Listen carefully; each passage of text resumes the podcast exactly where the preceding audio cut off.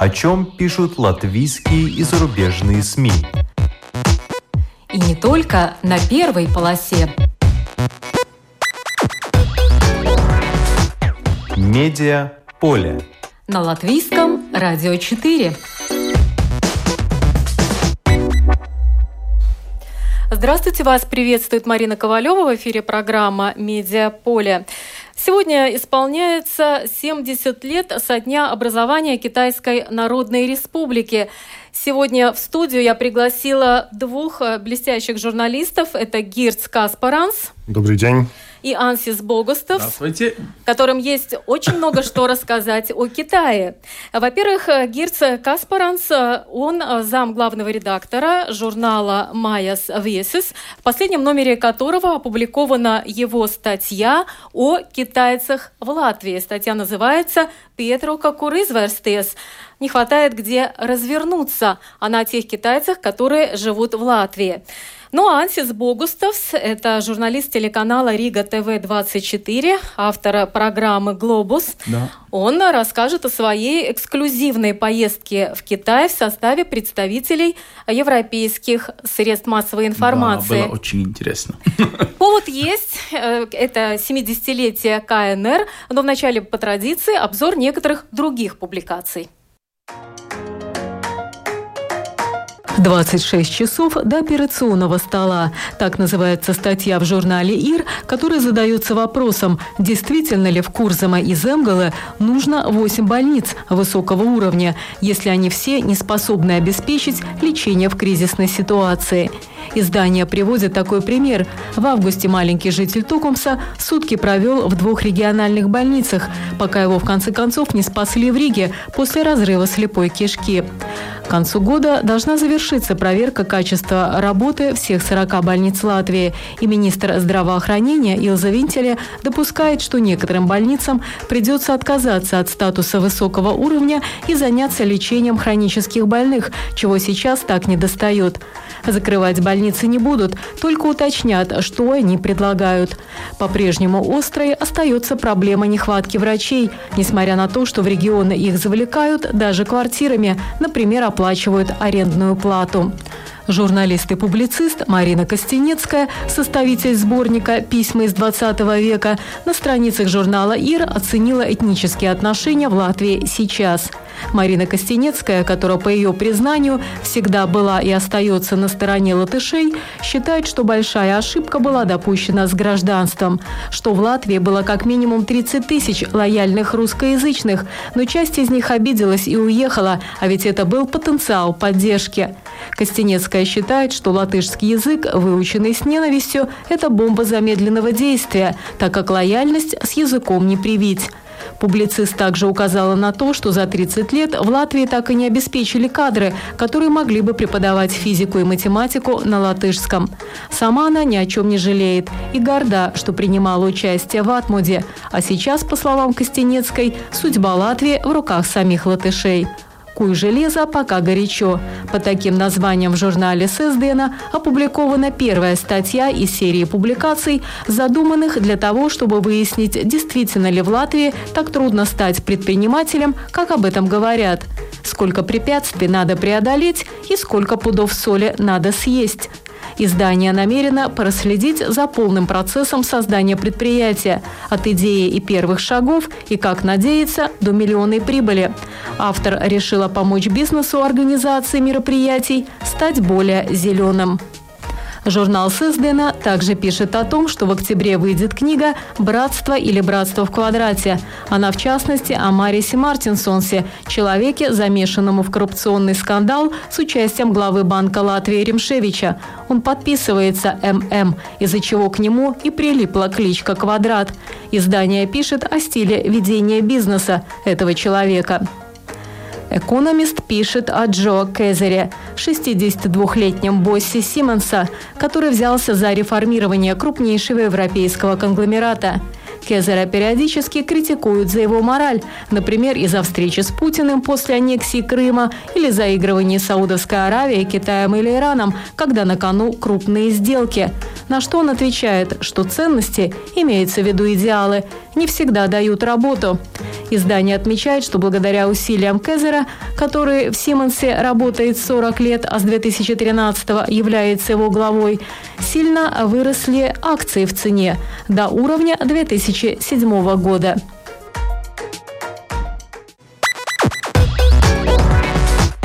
Медиа поле. На латвийском радио 4. Китайский коммунизм уже давно не такой, каким его задумал Мао Цзэдун. Влияние Китая в мире при этом только нарастает. Этому способствует и 50 миллионов китайцев, живущих за пределами этой страны. Так начинается статья в журнале «Майя Свесис» Петру Курейзверстес «Не хватает где развернуться». Она о китайцах в Латвии и приурочена эта статья к большой дате – 70-летию со дня установления коммунистического режима в Китае. Китае. Зам главного редактора журнала «Майя Свесис» Герц Каспаранс сейчас находится в этой студии и расскажет нам побольше о том, что он узнал во время подготовки этой публикации. Ну, первый вопрос, э, который, наверное, надо задать. Э, как же изменился э, этот коммунистический режим по сравнению с тем, каким его задумал Мао Цзэдун? Ну, по вашему мнению, ну, конечно, со стороны глядя. Наверное, не знаю, как там, если у китайцев это пословица про могилу, то он, люди там вращаются в могилы, если вы увидели, какой он сейчас, Конечно, при Мао невозможно было представить, что будут китайцы там миллионеры, даже миллиардеры сейчас, потому что в реальности Китай сейчас, ну, как бы капиталистическая страна, но просто эта структура правления осталась как бы одна коммунистическая партия, но она как бы более капиталистичная, чем многие западные государства. Mm.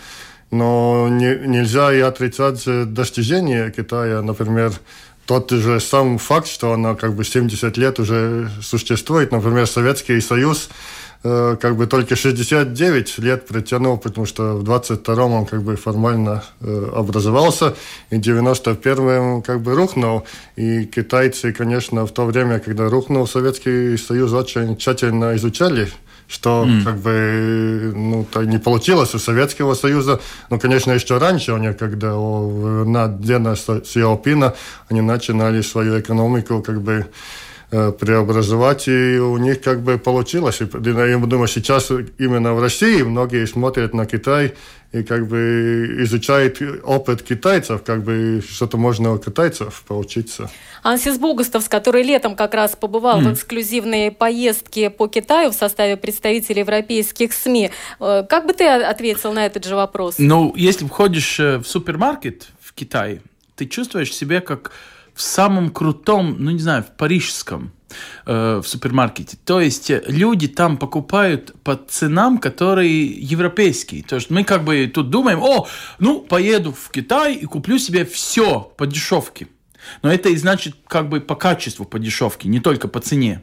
Так э, вот в городах, в которых я был, это восточные города, более развитая китайская сторона, э, я бы сказал, я даже удивился в смысле, что я ну, не все могу вообще даже подумать, что я э, смог себе позволить. То есть это и Китай с точки зрения Мао Цзэдуна, как он сам себя одевал и как другие одевались да. при, при его власти, это были очень такие аскетичные, бедные люди, да? Все на одно лицо, как мы когда-то были, Но когда это были уже не Советского сегодня. Союза. Это уже не сегодня. И что мне самому очень-очень, ну, лично понравилось, что это стало э, город, который очень огромный, очень большой. Вся эта структура вот э, передвижения, она очень такая э, большая, но тихая потому что так много электрических, э, например, мопеды, как сказать, мопеды, ну, эти, мопеды э, мотороллеры и так далее, это законом поставлены, должны ехать на электричестве. То есть, чтобы не нагнетать эту ситуацию, которая и так там очень ужасная с э, смог, как на русском? Так и есть так, смог, смог да, э, смогом. Но вот это, я не думаю, что при Мао Цзэдуне было так плохо дышать. Ну что ж, в статье Гирта Каспаранса указано, что 50 миллионов китайцев сейчас э, живут за пределами этой страны и, конечно, оказывают большое влияние на то, что происходит в других странах, и благодаря их активности, э, в общем-то, растет и влияние Китая в мире. Но цифры Латвии достаточно скромные. Что интересно, прежде всего бросается в глаза в этой статье, это такая справочная таблица, что в 1935 году в Латвии официально проживало всего 6 китайцев, пик пришелся на 2016 год, это 1266 человек, а в 2019 по официальной статистике Управления по делам гражданства и миграции 950 китайцев. Вот, э, Герд, прокомментируйте эти цифры. Ну да, как, как мы видим, исторически очень мало было китайцев в Латвии. Даже, например, в советские времена, мы знаем, здесь из Вьетнама приезжали люди, там в Огре работали в этой трикотажной фабрике, но с Китая не было людей.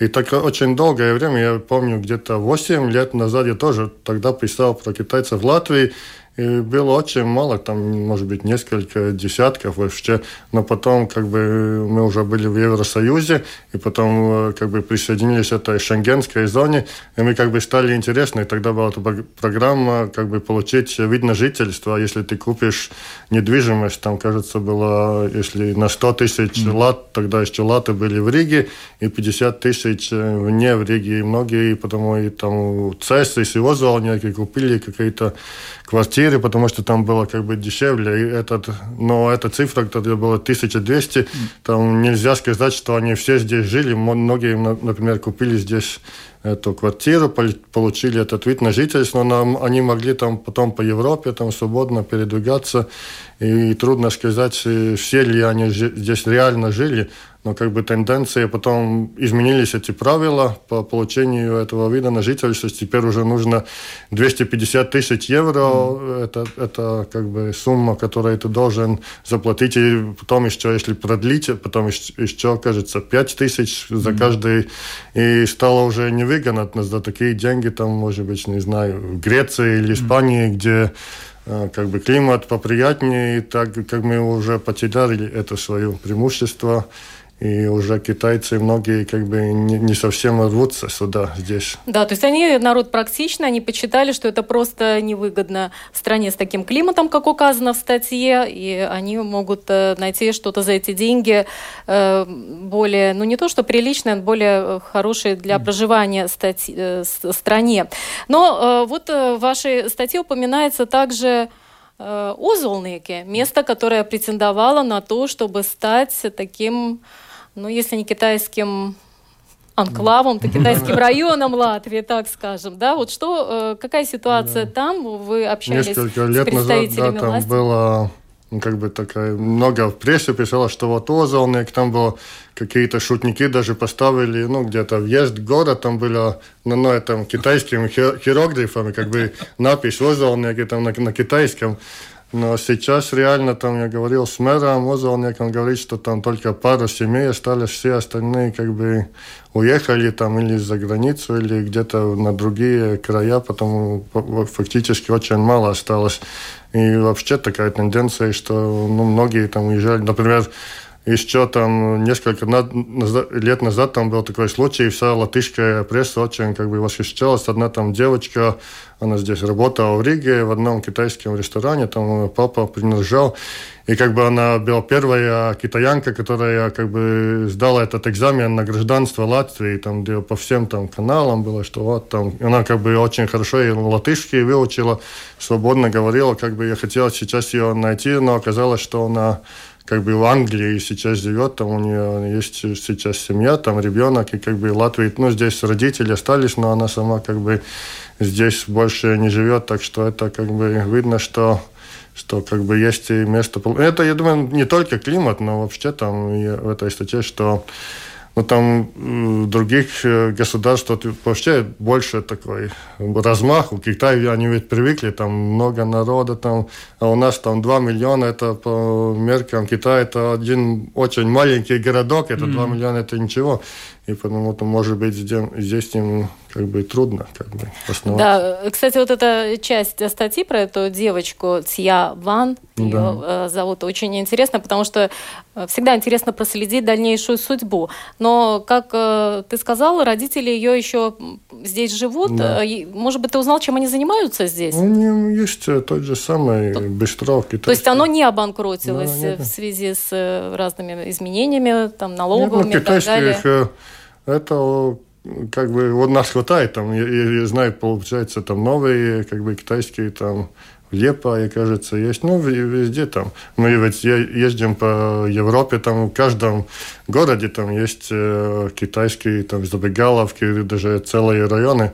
Я помню, один раз говорил с одним китайцем, он говорит, что в каждой себя уважающей европейской столице должно быть как бы 10% каких-то иностранцев. Ну, как бы, mm-hmm. оно тогда, мы прикинем по латышским меркам, это, ну, Рига, это где-то официально где-то 600-700 тысяч, но если там Огра, Юрмал, это по китайским меркам просто как бы тоже Рига, но тогда нужно было бы 100 тысяч как бы иностранцев, и, наверное, там в том числе китайцев, но э, вряд ли местные люди в Риге хотели бы, чтобы здесь понаехало э, из Китая, из других государств столько как бы иностранцев. Ансис Богостовс, а вот вы встречались э, с представителями китайской диаспоры здесь, в Латвии? Ну, у меня интересная встреча получилась. Э, мы поехали в университет, ну, можно сказать, международных отношений. И тут я вхожу, и ко мне подходит э, молодая, вот, ну, не знаю, 18-19 лет э, девушки, э, говорит на латышском языке «сакоет ман». Ну, это было в Китае. Да, да, это в Китае, в Пекине. И она говорит с вами по-латышски. Я в шоке, я, ну, как, я смотрю, мой коллега, ну, мы там из автобуса выходим по одному журналисту с разных стран. И как-то, не знаю, как они... А, ну, наверное, по фотографиям нас э, заметили, вот э, в Гугле где-то нашли, как мы выглядим, и подходит каждому, и на него, э, ну, вот на там венгерском, на польском и так далее языках подходит и говорит с нами. Захожу дальше, а там их 20. То есть э, э, в Рижском техническом университете уже э, пятый год сейчас идет программа вместе вот с этой университетом Пекина международных отношений, где группа, которой, кстати, набирается люди, ну, можно сказать, вундеркинд с 9 не после 12 но после 9 класса, и они год учат, ну, как бы теоретику латышского языка.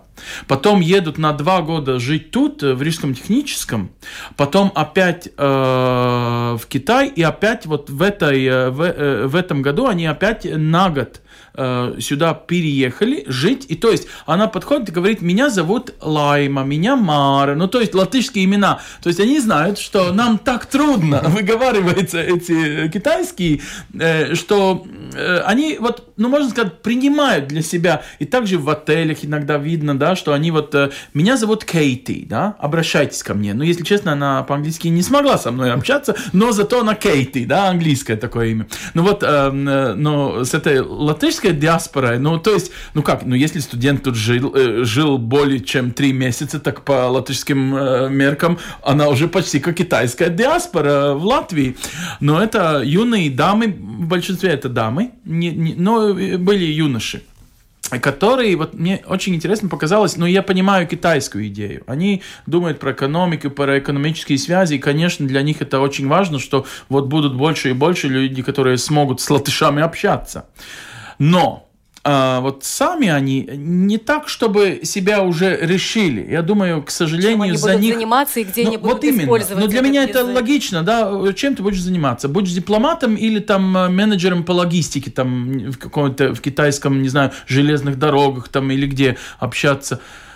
С латышами. Нет, знаете, я хочу актрисой стать. Ну, ну, это наивно. Ну, то есть в стране, где не она, наверное, решит, чем она будет работать и, и свою семью выкармливать. Ну, в смысле, к сожалению, это кто-то за нее, партия решила, что она будет вот таким талантом. Да, но бы. не исключено же, что, может быть, ее готовят для каких-то других целей, но просто ну, она не может не это думаю, обнародовать. Вы знаете, э, журналисты не были бы познакомлены э, с людьми, если бы они, ну, скажем, шпионами были бы подготовлены. Это, я думаю, в другой школе, не для журналистов.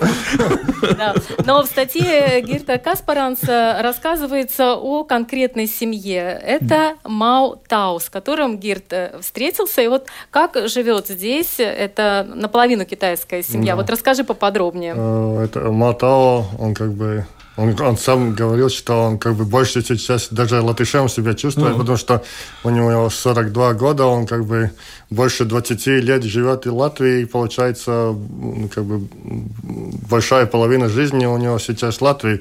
Он приехал тогда, получается, где-то в 90-е, там была ну, немножко другая ситуация. У него было вообще мало понятия, что такая Латвия. Он просто приехал в Европу, там, ну, есть такая Латвия, что-то там можно делать. Так он приехал. И как бы его отец был поваром, и как бы он понял, что, может быть, он тоже здесь может, и начал работать там в Риге сначала э, всяких китайских ресторанов, и он тогда познакомился с латышской девушкой, Санда, ее зовут, и так, э, э, и не семья есть, два, два, два ребенка, и несколько лет назад эта девушка была из Райскомса, это где-то около Цесеси, mm-hmm. И тогда они решили, что как бы нужно как бы там ближе к природе и как бы там э, они купили, там у них есть такая гостиница и тоже китайские рестораны. Дети ходят э, в обычную школу, говорят на латышском, так что и мне и другие говорили, что вот китайцы, например, есть такие другие нации, которые не совсем, особенно такие большие нации, он не понимает, что там латышки изучать, там маленькая нация, там нет, как бы и Ансис говорил про это китайский. Да. Ну, какой смысл для китайца изучать э, латышский язык, если там есть русский, английский, большие языка, но эти китайцы, которые как бы основались в Латвии, как бы связывают свое будущее Латвии, они все, все-таки дети идут э, в латышские школы, и дети говорят на латышском, так что я думаю, это хороший такой mm. пример. Mm. Но вот эксперты указывают на разность в менталитетах. Вот э, Тау Мау говорил что-нибудь, в чем эта разница менталитетов? Mm. Ну, вообще, это, наверное, трудно, что, ну, как бы они... Китай вообще это очень много людей, они как бы более коллективная нация. У нас mm-hmm. лат, латыши как бы особенно такой индивидуализм, каждый за себя. Это у китайцев вообще трудно понять как-то. Как-то вообще можно, они как бы привыкли как бы вместе там держаться какой-то, и даже в бизнесе там один помогает другому, и как-то такие, потому и есть в многих городах, это, ну, Европе такие китайские районы, как бы такие, кому нету, ведь, не знаю, Дублине там такой латышский район или mm. Осло, они как, как кто там поехал куда-нибудь, и так и и вот, и, наверное, вообще потому и у них трудно как бы здесь привыкнуть к этому. Латыши, особенно как бы иностранцев, мы все-таки такая нация, ну так, не совсем так бы. Может быть, со временем, если как бы там подольше общаться, тогда ты можешь как бы с латышом подружиться, там китаец, что но первый, как бы, наверное, импульс не совсем такой, как бы, гостеприимный. Да, на вашей статье еще такая интересная деталь, что все-таки наши женщины в Латвии, они чаще, если выходят замуж за иностранцев, то это чаще оказываются турки или представители ну, да. других мусульманских э, стран, а реже ну, связывают да, свою жизнь с китайцами. Ну, я, кстати, подумала, что, может быть, это элементарная просто проблема роста человеческого ну, роста. То, и тоже, ну, может быть, тоже какие-то эталоны красоты, например, ну, я, я лично, меня не считаю там китайские женщины, ну, как бы для меня лично не совсем не считаю, там редко, что вот это красивое. Да. Наверное, у китайцев тоже, там, например, наши женщины да. тоже не считают они как, как бы красивыми. Такая, ну, и, наверное, есть какие-то другие там э, географические дистанции, все-таки там Турция, эти Египет, такие страны поближе к Европе и Китай так очень далеко, и есть такие всякие... Ну вот э, в вашей статье фигурирует несколько экспертов. Это демограф Илмар Смешс mm-hmm. и профессор э, Стабурова. Да. Вот э, что они говорят? Мы сейчас остановились на цифре, что у нас 950 китайцев по официальным данным. Э, ну, если не проживает, то хотя бы числится здесь, в Латвии. Э, каковы тенденции? Потому что все мы знаем, что недавно э, приобретено здание практически в центре Риги, где располагается китайский культурный центр на улице Бривибас, недалеко от памятника свободы, такое стратегическое место. То есть, возможно, все-таки будет более активная деятельность этого культурного китайского центра, и она направлена на что-то. Вот что говорят эксперты? Ну, как бы они не считают, что будет какой-то большой приплыв китайцев в Латвии. Там трудно, конечно, Э, прогнозировать, но нету такого как бы магнитов здесь в Латвии, чтобы китайцы здесь э, как бы большими как-то потоками здесь, но здесь маленькая, сравнительно маленькая экономика, все-таки уровень жизни у нас, если ну, э, если рассмотреть на конкуренцию европейском уровне, тогда в Европе есть страны и побогаче. Например, богатые китайцы, конечно, не будут переселяться в Латвию, если есть там США, Великобритания, там, не знаю, Швейцария.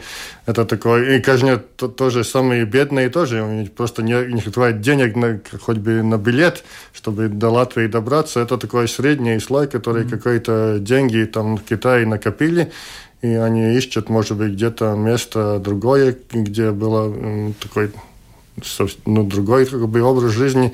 И Латвия для них может быть такое место, где э, поселиться. Да, но там эксперты, кстати, подчеркивают, что даже бедные китайцы, если они даже накопят деньги на билет, они наверняка поедут в страну, где просто больше платят, ну, чтобы да, поднимать экономику тех стран. Mm-hmm. Ну что ж, главный вывод, что китайцам здесь просто негде развернуться.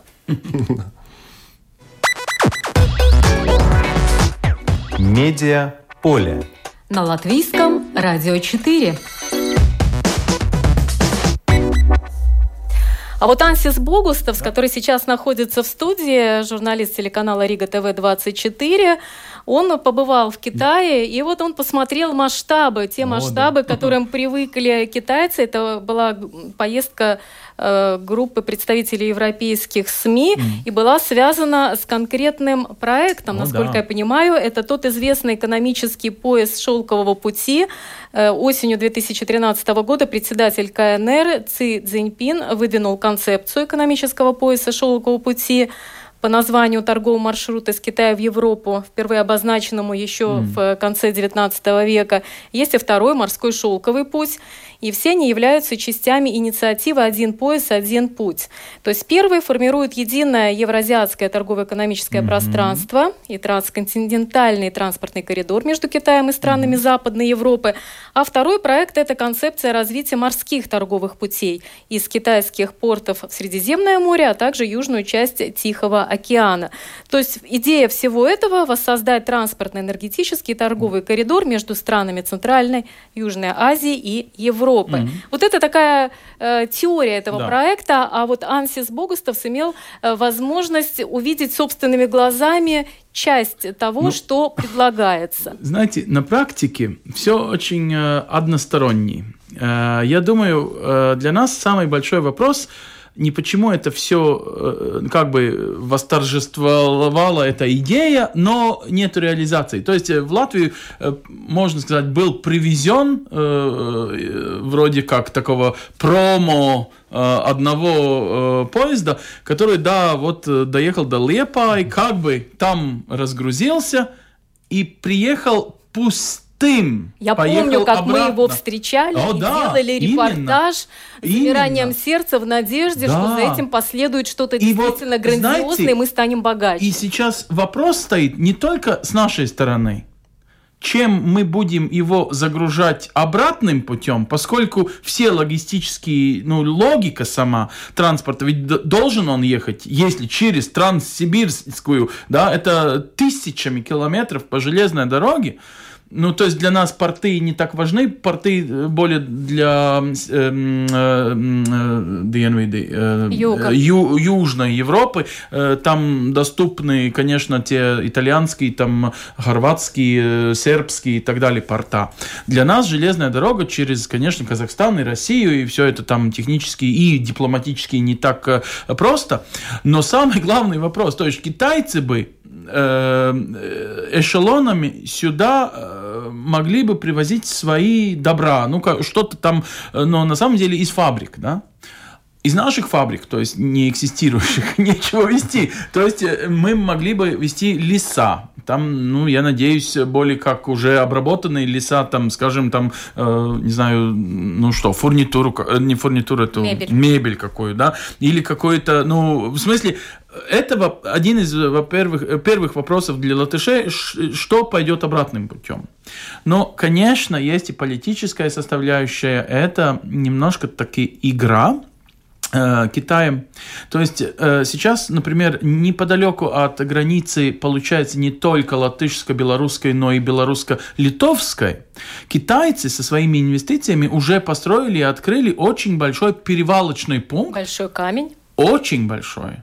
И они могут его повернуть э, сразу на юг Европы, то есть вести через Польшу, могут вести через э, там, Литву, через Клайпеду, могут вести и через латышские порта. И вот э, в чем э, очень интересный вопрос. Во-первых, они хотят, чтобы эта инвестиция, их, ну скажем, порты были ихними. То есть они хотят, ну скажем так, купить весь порт. Даже То есть, не долю, а весь. Не, именно. И так и случилось, э, например, в Греции, э, в Пирейском э, эм, в порту, можно сказать, он очень эм, модернизирован, но там нету потока. Поскольку, ну, да, европейские страны тоже, ну, не всегда согласны с таким, э, э, с такой идеей, они думают, что все-таки такой монополистический контроль а ведь кто э, вкладчик э, в Китае? Вкладчик – это, можно сказать, коммунистическая партия. И вот, э, ну, вкладчик в виде одной, э, скажем, такой идеологии, ну, наверное, для, скажем, демократии Европы, ну, не так уж... И вот очень интересно, кстати, показалось, что, например, мои балканские коллеги, когда говорилось про то, что Китай предлагает строить железную дорогу с э, Сербии до Будапешта, до Центральной Европы, это более чем 800 километров, эм, что это была бы, ну, можно сказать, частная постройка постройка принадлежала бы как бы немножко, наполовину вот тем странам, где он э, проходит, эта линия. Но на самом деле это китайский коридор, для, ну, опять-таки, дорога, ну, мы как привыкли, хорошо, и бывает, что во Франции, в Испании ты едешь по дороге, платишь за каждый километр, но ты знаешь, что она была построена вот за такие вот э, намерения, да, что когда кто, ну, ее использует, тот и как аренду берет там на 5 минут, на 5 километров, на 500 километров и так далее. Но вот э, китайский такой образ бизнеса для нас вот в этом смысле, я думаю, очень такой как бы непонятный, и, конечно, из-за этого мы имеем такие ну, предрассудки нормальные такие. И вот э, из-за этого он э, стагнирует. Нету этого потока. Да, потока нету. Но что вам показали в Китае? О, да. Что вы там видели? У-ху, очень Нам большие, очень, интересно очень красивые э, фабрики. Ну, глазами. Ну, например, да, да, одна техническая компания, которая, ну, честно, и визуально, и нас пускали и в эти, э, ну, э, фабрики внутри. Мы видели, как люди работают. Это не верги, как... Рабы. Не рабская работа, это... это реальный технологический процесс. Я бывал тоже и на фабриках, где э, делают э, ну, трактора и там автобусы и так далее. И тут в Европе э, и в Америке, вы знаете, Но если такой он сидит же... за компьютером, это еще да. не значит, что это рабский не, не, не, труд, потому что неизвестно, сколько часов конечно. он там сидит, не, какая вы, у него вы правы, нагрузка, конечно. какая эффективность да, да, да, труда, да? Да, да, и да. сколько он за это получает. Но это э, с точки зрения, э, скажем, там прав на, на нормальную жизнь, да, но да. с точки зрения качества, что они сделают, но я согласен, что я не уверен, что там все по, по заплате, э, ну, оплате и так далее, все четко, как по-европейски. Но качество этого продукта, я видел ее, ну я не шофер, наверное, не могу так оценить на дорогах, но оно, наверное, не превосходит. Но если я увидел, когда эта фабрика говорит, что, вы знаете, Mercedes-Benz у нас делает, ну, там, не знаю, все, не все автобусы, а мы просто э, по той же линии делаем свои, другого дизайна, другого, но на самом деле э, очень многие детали, которые мы э, поставляем э, в Mercedes-Benz в Германию, мы тоже и делаем для своих, ну, то есть идет такая немножко некрасивое отношение с точки зрения этих патентов. И, да, получается, и вот, на том же конвейере ну, конечно, ты делаешь... Э, подешевле для себя. уже для себя, да, да но, понимаете, это китайская другие. логика, это не европейская, мы их не научим по-другому мыслить, они все равно будут так делать, и вопрос в том, будем ли мы от них вот такого рода, ну, краденную идею, да, но реализованную э, немного подешевле, будем ли мы поощрять их вид на... Будем ли мы это покупать? Э, покупать, и, и, и цену они поставляют нам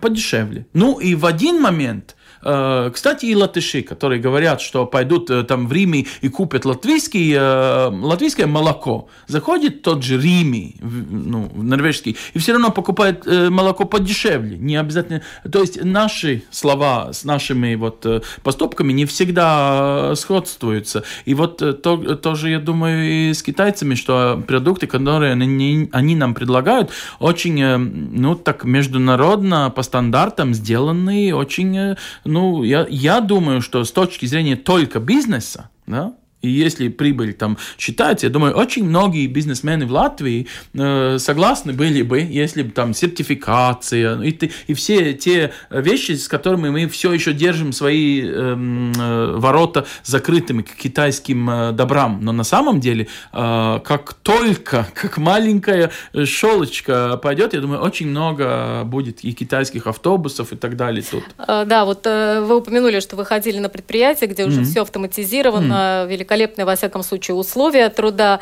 Хотя, например, экономист, он приводит э, разные э, примеры. Есть, например, э, даже плакаты на некоторых фабриках, где открыто говорится, работай тяжело для того, чтобы заработать, и чтобы ты был хорош для своей семьи.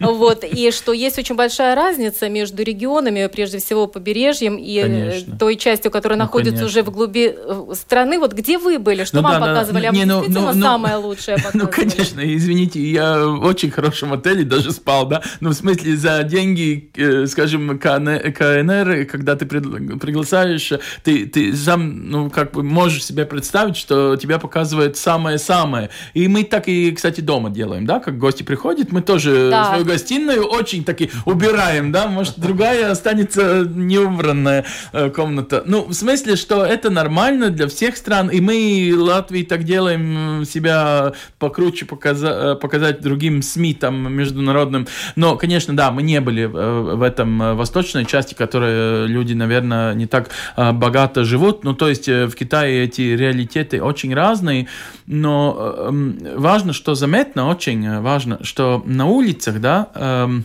Э, в больших городах, эм, то есть, ну, например, там транспортная связь э, с очень большими скоростными поездами. Кстати, за последние 20 лет э, в Китае были сделаны за свои, ну, за Siemens, технология сначала была Siemens из Германии, но вот опять-таки, да, технология была, скажем так, прихватизирована, наверное, так ну, нужно выразиться, и сделана, ну, скажем, покруче но, но не хуже. И получается, что э, этот объем их инвестиций в своей же стране настолько э, большой, что железные дороги за 20 лет в Китае были построены 20 раз больше, чем, э, например, в Евросоюзе, где вот эта технология тоже была развита. Во-первых, э, они должны это, чтобы вот, ну, вообще, ведь экономика это инфраструктура, есть инфраструктура. Всего, она да? содействует развитию ну, конечно, экономики. Ну, конечно. И вот они для себя, для развития своей страны должны были построить эти скоростные поезда. Они очень крутые. Я ехал и в Франции, и в Германии, и везде в Америке Америке на скоростных поездах, я, я точно могу сказать, что китайские очень хорошие очень быстрые, побыстрее ехали, чем мы, не знаю, в Германии там бывало или, или где. Э, и, и очень все современно, да. Наверное, не всем доступно. Это видно, что есть люди, которые э, на, идут пешком на работу или вот на мотороллере, и это их а, единственное имущество. Да, кстати, возможно, вам рассказывали что-нибудь о создании Азиатского банка инфраструктурных mm-hmm. инвестиций.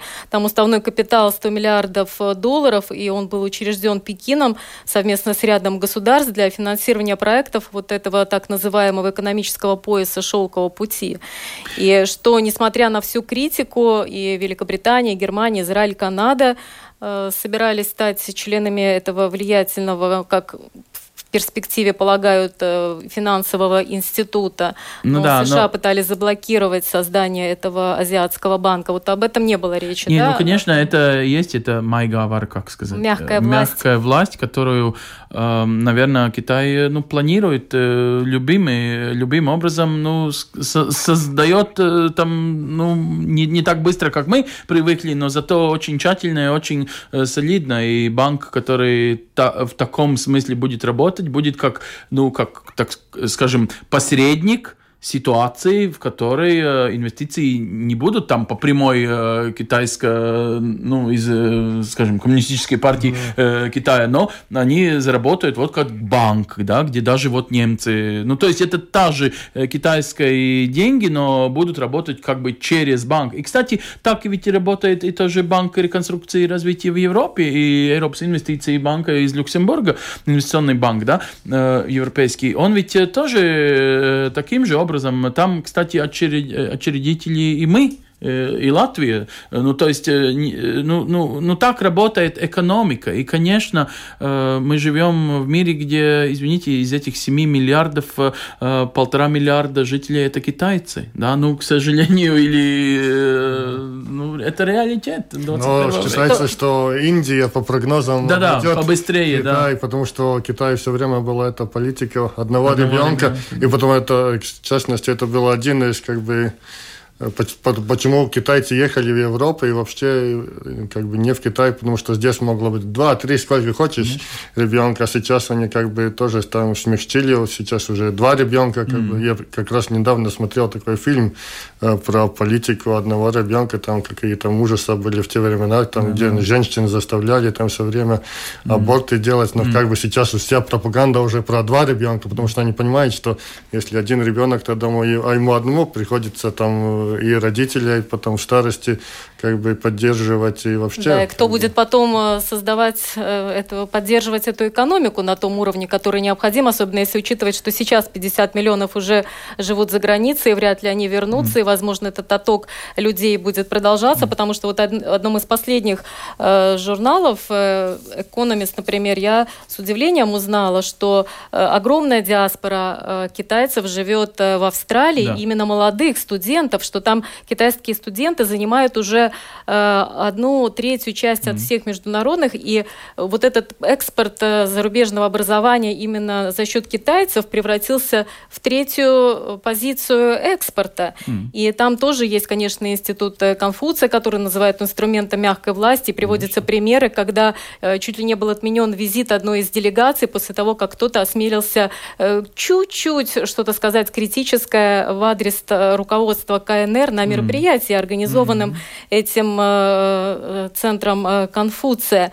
И на самом деле огромное количество людей, и они едут учиться, и естественно, перенимают какие-то технологии, изучают там квантовую физику, технологии mm-hmm. навигации. Там посчитали в этой Австралии, что с 2007 года там более 300 ученых, связанных mm-hmm. с оборонным комплексом Китая, посетили Австралию для обмена опытом и так далее, и так далее, и так далее.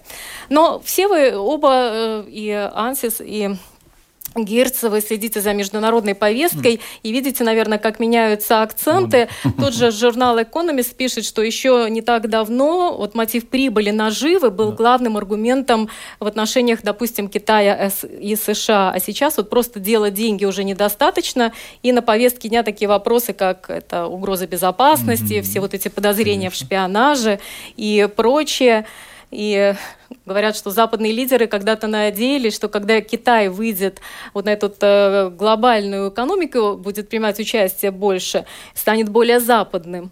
И средний класс ну, тогда потребует есть. свободы слова, более подходящего правительства. Но вот э, западные эксперты считают, что все-таки э, ошиблись э, в этих прогнозах, и все-таки Э, Я и согласен с Гирцем, что важно 70-летие или 50-летие Советского Союза и вот 70-летие КНР. То есть это еще одна полная... Э, э, ну, юбилей. Не-не-не, э, ну, э, э, пауза. Поколение. По поколению, поколение. поколение да. И это очень важно. Это и говорит, например, и в Северной Корее то же самое, да, что умерли те люди, которые знают, как это было по-другому. В Китае, кстати, как это было по-другому, это время ихнего, э, э, ну, пилсонь, гражданской, гражданской войны, когда людям реально не было чего кушать. И то есть Мао Цзэдун был э, человеком, который, ну, как-то поставил эту систему на ноги, что люди опять-таки смогли хоть покушать, да, и было чем прикрыться, когда пойдешь спать. И в смысле у них это э, историческая ценность того, как худо было до этого, и как вот коммунистическая партия смогла по-другому это поставить, она немножко по-другому смотрится. Ведь и в Латвии, как я э, слушал свою бабушку про те времена, да, Улманиса там и так далее, как они называли, это была как такая, ну, философическая, такая романтическое э, восприятие, что все это было и может вернуться, и вернулось хм. с другим Улманисом, да. Ну, в смысле, это очень-очень важная такая нарратив, который это из-за вот поколения, которое... Там я читал статистику, например, в 1949 году только 20% китайцев умели читать и писать, Именно. сейчас 95%. Именно. И, например, мы считаем, вот там Китай, бедная страна, mm. а средняя продолжительность жизни в Китае сейчас 77 mm. лет, а в Латвии она 75, mm. так что в Латвии средний латыш э, живет меньше, чем средний китаец, mm. так что mm. мы так не можем как свысока смотреть, что вот там китайцы нужно учитывать. Конечно, мы не можем свысока смотреть. Один парад сегодня в честь 70-летия образования КНР чего стоит? 15 тысяч военнослужащих, 160 боевых самолетов, 580 единиц боевой техники. Парад крупнейший в истории Китая. Продемонстрировали всю мощь, в том числе э, новейшие баллистические ракеты, дальность полета которых 14 тысяч километров и так далее, и так далее. Но а главное, что заявил председатель КНР Си Цзиньпинь в этот праздничный день он подчеркнул, что во всем мире не существует силы, способной остановить движение китайского народа и развитие КНР. Ну, это, ну, наверное, к американцам. Да, только они сами могут как бы помешать себе. Если, mm. мы, конечно, ну, трудности будут, это Ну, это самая большая армия в мире. Это mm. точно. Э, если так поголовно, тогда это самая большая. Он, он прав. В смысле, он, он прав, да. И, и, кстати, до этого они пока нигде не воевали. Вот я, когда в Китай ехал, читал и именно, да, перекреститься надо всегда.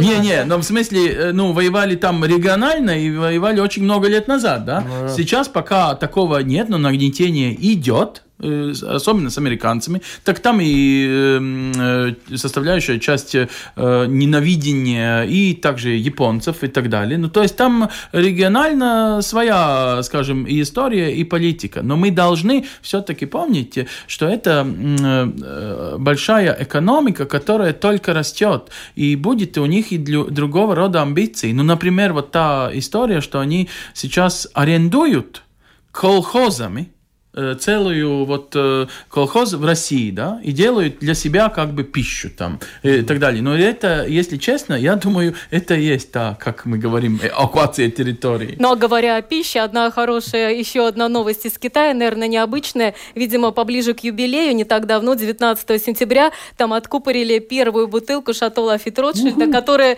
именно сделана уже из винограда, выращенного в Китае. То есть они перенимают даже вот эти европейские ну, традиции, и у них них достижения в самых разных отраслях, да. не только, так скажем, военной.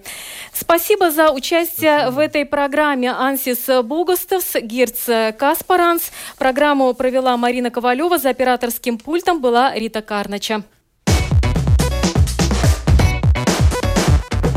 О чем пишут латвийские и зарубежные СМИ?